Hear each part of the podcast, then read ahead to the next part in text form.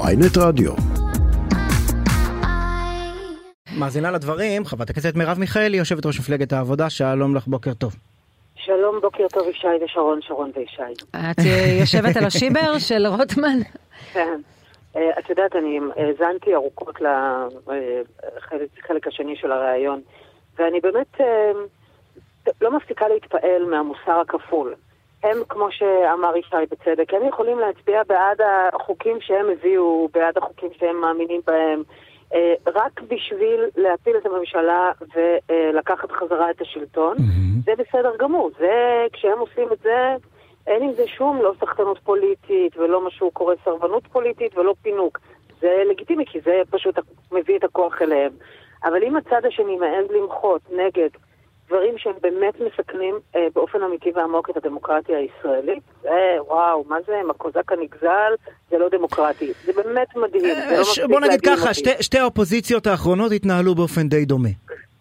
זה לא נכון. אנחנו לצערי, אגב, אופוזיציה... מה שעושה עכשיו אופוזיציה זה אופוזיציה עניינית? לשיטתך? אה, היא הרבה יותר עניינית. אנחנו לא מצביעים נגד חוקים שאנחנו מסכימים להם. קודם כל, בוא נתחיל. נניח החוקים להכשרת הוויזה, פטור מוויזה לארצות הברית. אז זה יגיד לחוטמן, כשגדעון שר מצביע נגד צמצום מילת הסבירות, שהופיע במצע שלו. אבל הבן אדם טוען שהוא יודע מה דעתו של שר, כששמעת בעצמך גם את שר וגם את אלקין. זה לא הולם את כל האמירות של שר בעבר. זה לא קשור, אבל מרב מיכאלי למשל יותר עקבית בעניין הזה.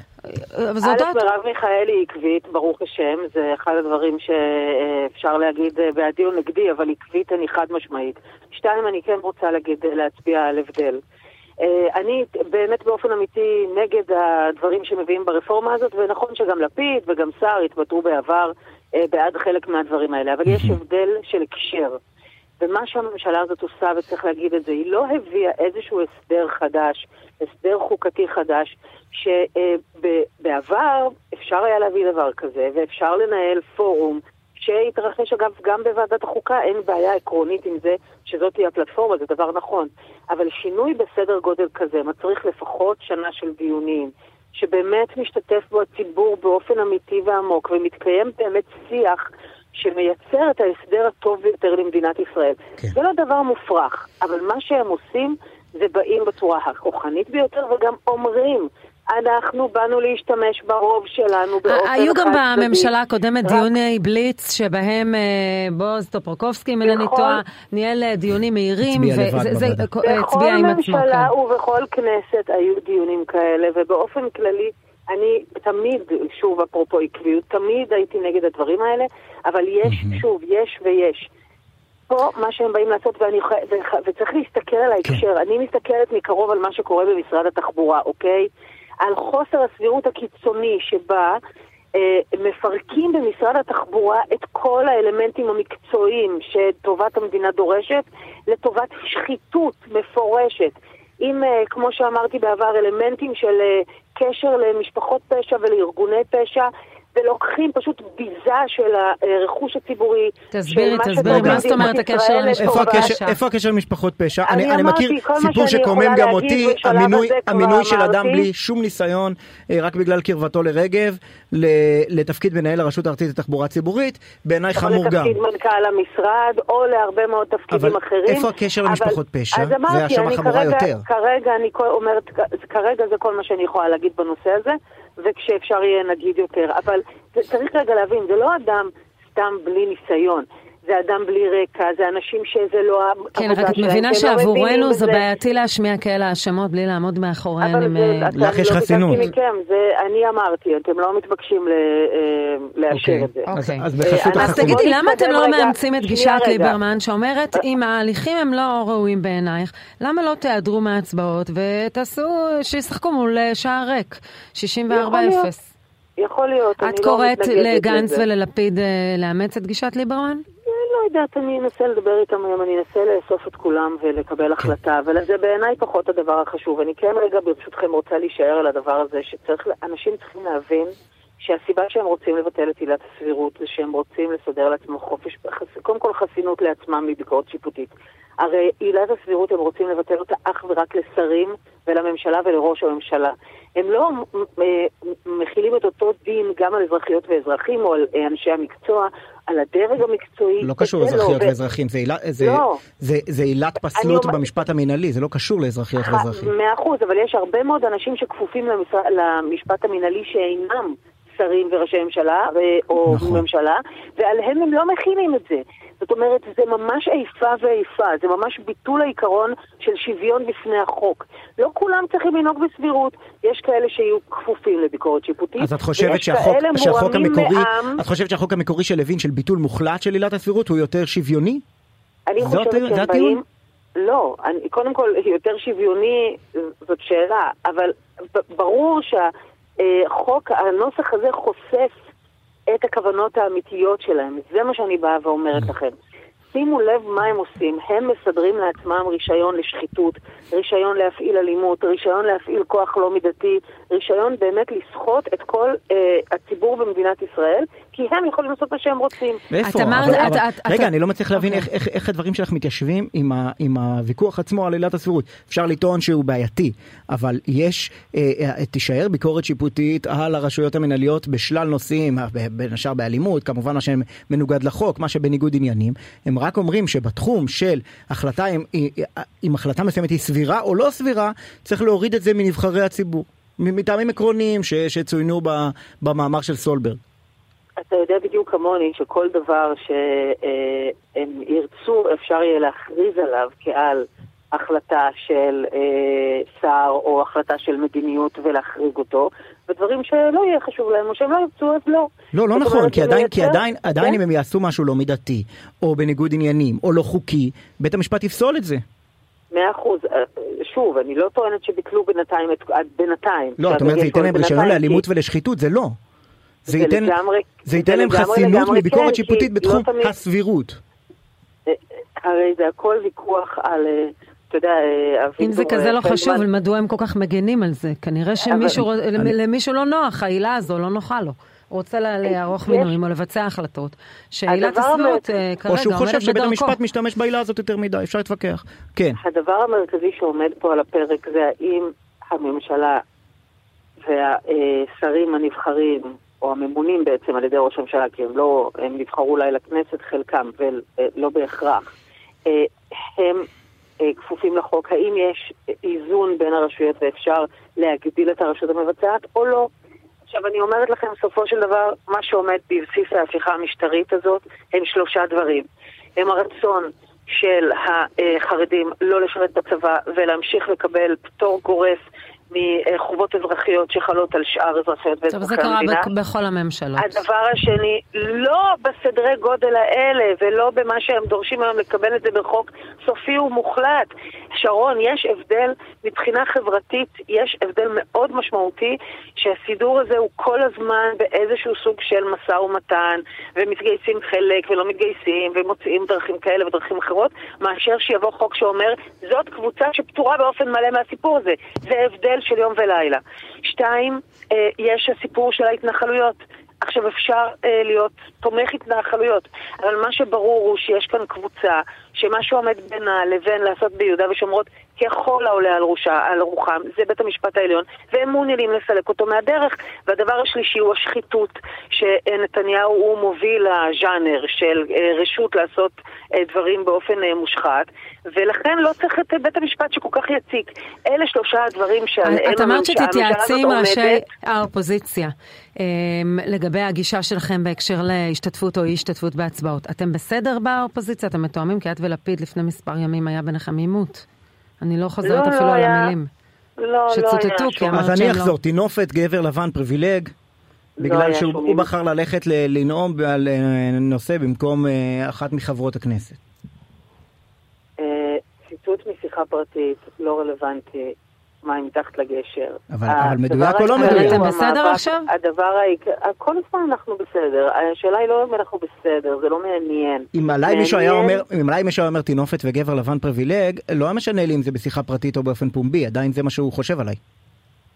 מה שמעניין הוא שאנחנו נשתף פעולה בשביל להיאבק באופן אפקטיבי מול הקואליציה והממשלה הזאת. זה מה שעומד לנגד עיניי, זה מה שאני מנסה לעשות מהיום הראשון.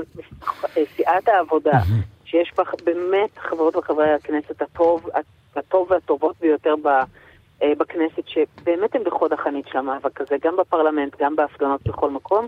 אנחנו אומרות כל הזמן לא לעשות איתם הסכמות, לא להגיע איתם לכל מיני הסכמים, אין מקום לעשות הסכמות עם הקואליציה הזאת שיש אפס תום לב בהתנהלות שלה, כן. וצריך להיאבק בה בכל הכוח כדי למנוע את הנזקים שהיא מביאה למדינת ישראל, ולכן גם היום, גם היום ננסה להגיע בתוך האופוזיציה לדרך הטובה ביותר כדי להשיג את זה. בהקשר הזה אני חייב לשאול אותך, הדיווחים שאנחנו רואים, שוב, הסייקל הזה של הצבא, מקיים דיון חירום עם גלנט, וכמובן יש בעיה בקשירות ובהגעה למילוי המערכים הצהליים באגפים קריטיים של צהל, ואני שואל אותך כמי שמבצעת באמת את המלחמה הזאת בחקיקה של הקואליציה בתוך הכנסת.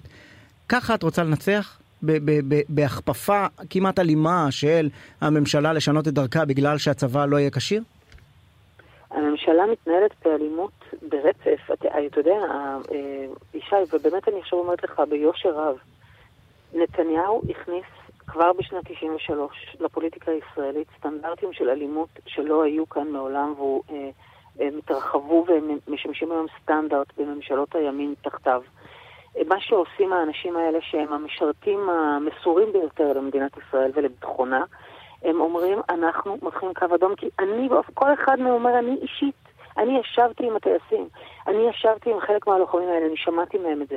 הם אומרים אני משלם את המחיר של זה שאני הפצצתי בלילה ואני יודע בדיוק מה קרה בעקבות זה. אני יכול לעשות את זה רק שאני סומך על הממשלה שלי, א', שהיא פועלת בתום לב לטובת מדינת ישראל, וב', שאם חס וחלילה נופל איזה פגם בהחלטה, יש מי שיעצור את זה. וברגע שאני לא יודע שיהיה כזה תהליך נקי, אני לא אקח על עצמי. אבל אני שואל אותך איך את מרגישה עם זה. אבל אתה מדבר עליה כאילו הם מכוונים את זה, זה מגיע מהאנשים. בסדר, אני שואל את חברת הכנסת מרב מיכאלי, שנאבקת בקואליציה, בתוך הכנסת. אבל זה לא כלי שלה, זה כלי שלהם. אם את מרגישה בנוח, שכל הזמן גורמים חיצוניים יכריעו פה את הוויכוחים הציבוריים, ולא הפתקים בקלפי, והכנסת. שם המאבק אמור להיות, לא לקוות שביידן יחפיף את נתניהו, שצהל יחפיף את נתניהו, שמישהו חיצוני אחר יבוא ויציל אותנו. יש ויכוח ציבורי, יש חצי עם שחושב אחרת ממך, חושב שהרפורמה הזאת נחוצה לדמוקרטיה, ואת כופה עליו את דעתך באמצעות הצבא. א', לא חצי מהעם הזה חושב ארבעים אחוז, יודעת מה? אני ראיתי הבוקר נתון שעשרים ומשהו אחוז חושבים שצריך להמשיך עם זה, ו-חמישים ושמונה אחוז חושבים שלא צריך להמשיך עם זה. ו-שישים אחוז חושבים שצריך לשנות את הוועדה לבחירת שופטים. צריך להגיד גם ביושר, אתה לא רואה את ציבור תומכי הרפורמה ברחובות מפגין למען הרפורמה, ואלוהים יודעת שכשהימין רוצה להפגין מעל משהו, הוא יודע להפגין יפה מאוד. אתם כל הזמן נותנים את דוגמת ההתנתקות. כשרצו להיאבק בהתנתקות, היו ברחובות, חבל על הזמן. אני לא רואה אף אחד ברחובות תומך ברפורמה, צריך להגיד את זה, גם את האמת הזאת צריך להגיד. שתיים, הלוחמות והלוחמים האלה, הלוחמות והלוחמים האלה הם לא מבחוץ. הם בשר מבשרנו כולנו, הם האנשים שמשרתים, אז כשנוח הם חלק והם הדבר, אבל כשהם מתנגדים אז זה לא נוח, הם לא, אבל כוחם, כוחם זכויותיהם הפוליטיות במדינה דמוקרטית ששוות לזכויותיו הפוליטיות של מוכר דגים בשוק, ומעולם לא טענו אחרת, הם מעולם הם שרתו את כל הממשלות לדורותיהן, ובפועל הם מכריעים ויכוח ציבורי באמצעים אלימים, זו לא דמוקרטיה. אבל כאשר הצביון של המדינה מעורער, הצביון הדמוקרטי, הם מרימים דגל, מה אתה רוצה שהם יהיו קצון לטבח? זהו, עכשיו החליטו שמשנים את שיטת הממשל כאן וכולם ימשיכו לשרת. הרי אנחנו נסמכים על המוח שלהם ועל האיכויות שלהם, אז פתאום האיכויות האלה אנחנו רוצים שהם יאפסנו אותם? סליחה.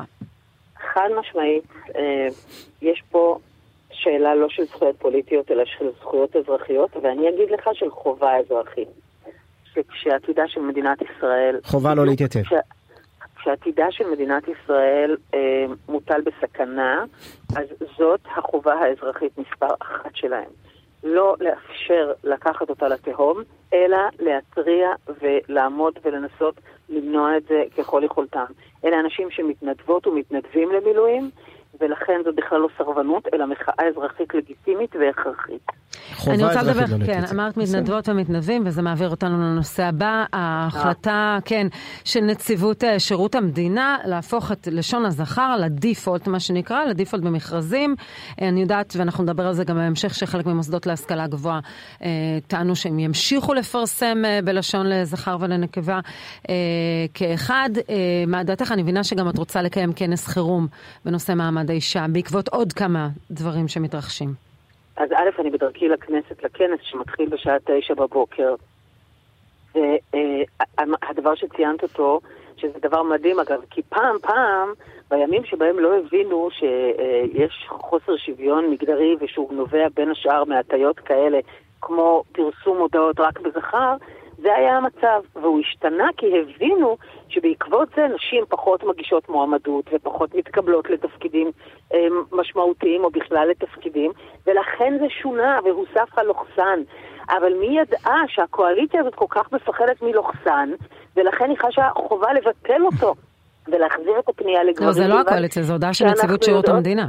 כן. וזה בא לנציבות שירות המדינה מאיפה, זה בא אליו מכל האבים העוזים של הקואליציה הזאת, שאומרים די עם התגלול הפרוגרסיבי הזה של לתת מקום לנשים. עכשיו זה בא יחד עם ביטול הרשות לקידום מעמד האישה, שאגב, המלצותיה של ועדת נמיר, שהיא זאת שהמליצה על זה, הוגשו והתקבלו לראשונה לידי בגין, והרשות... החוק שהתזכיר שלו היה החוק האחרון. אז אנחנו נשמח עם... לדבר איתך בהמשך על, על העניין הזה, פשוט אנחנו יוצאים למבזק, אז אנחנו משחררים אותך לכנס, לכנס החירום בנושא yeah. מעמד האישה, ואנחנו עוד נדבר איתך ביי ביי, חברת הכנסת מרב מיכאלי, תודה. רגע, רגע, מילה, מילה, מילה, נגמר הזמן, יש פה מבזקנית במיקרופון, את מכירה את זה. שלום וביי.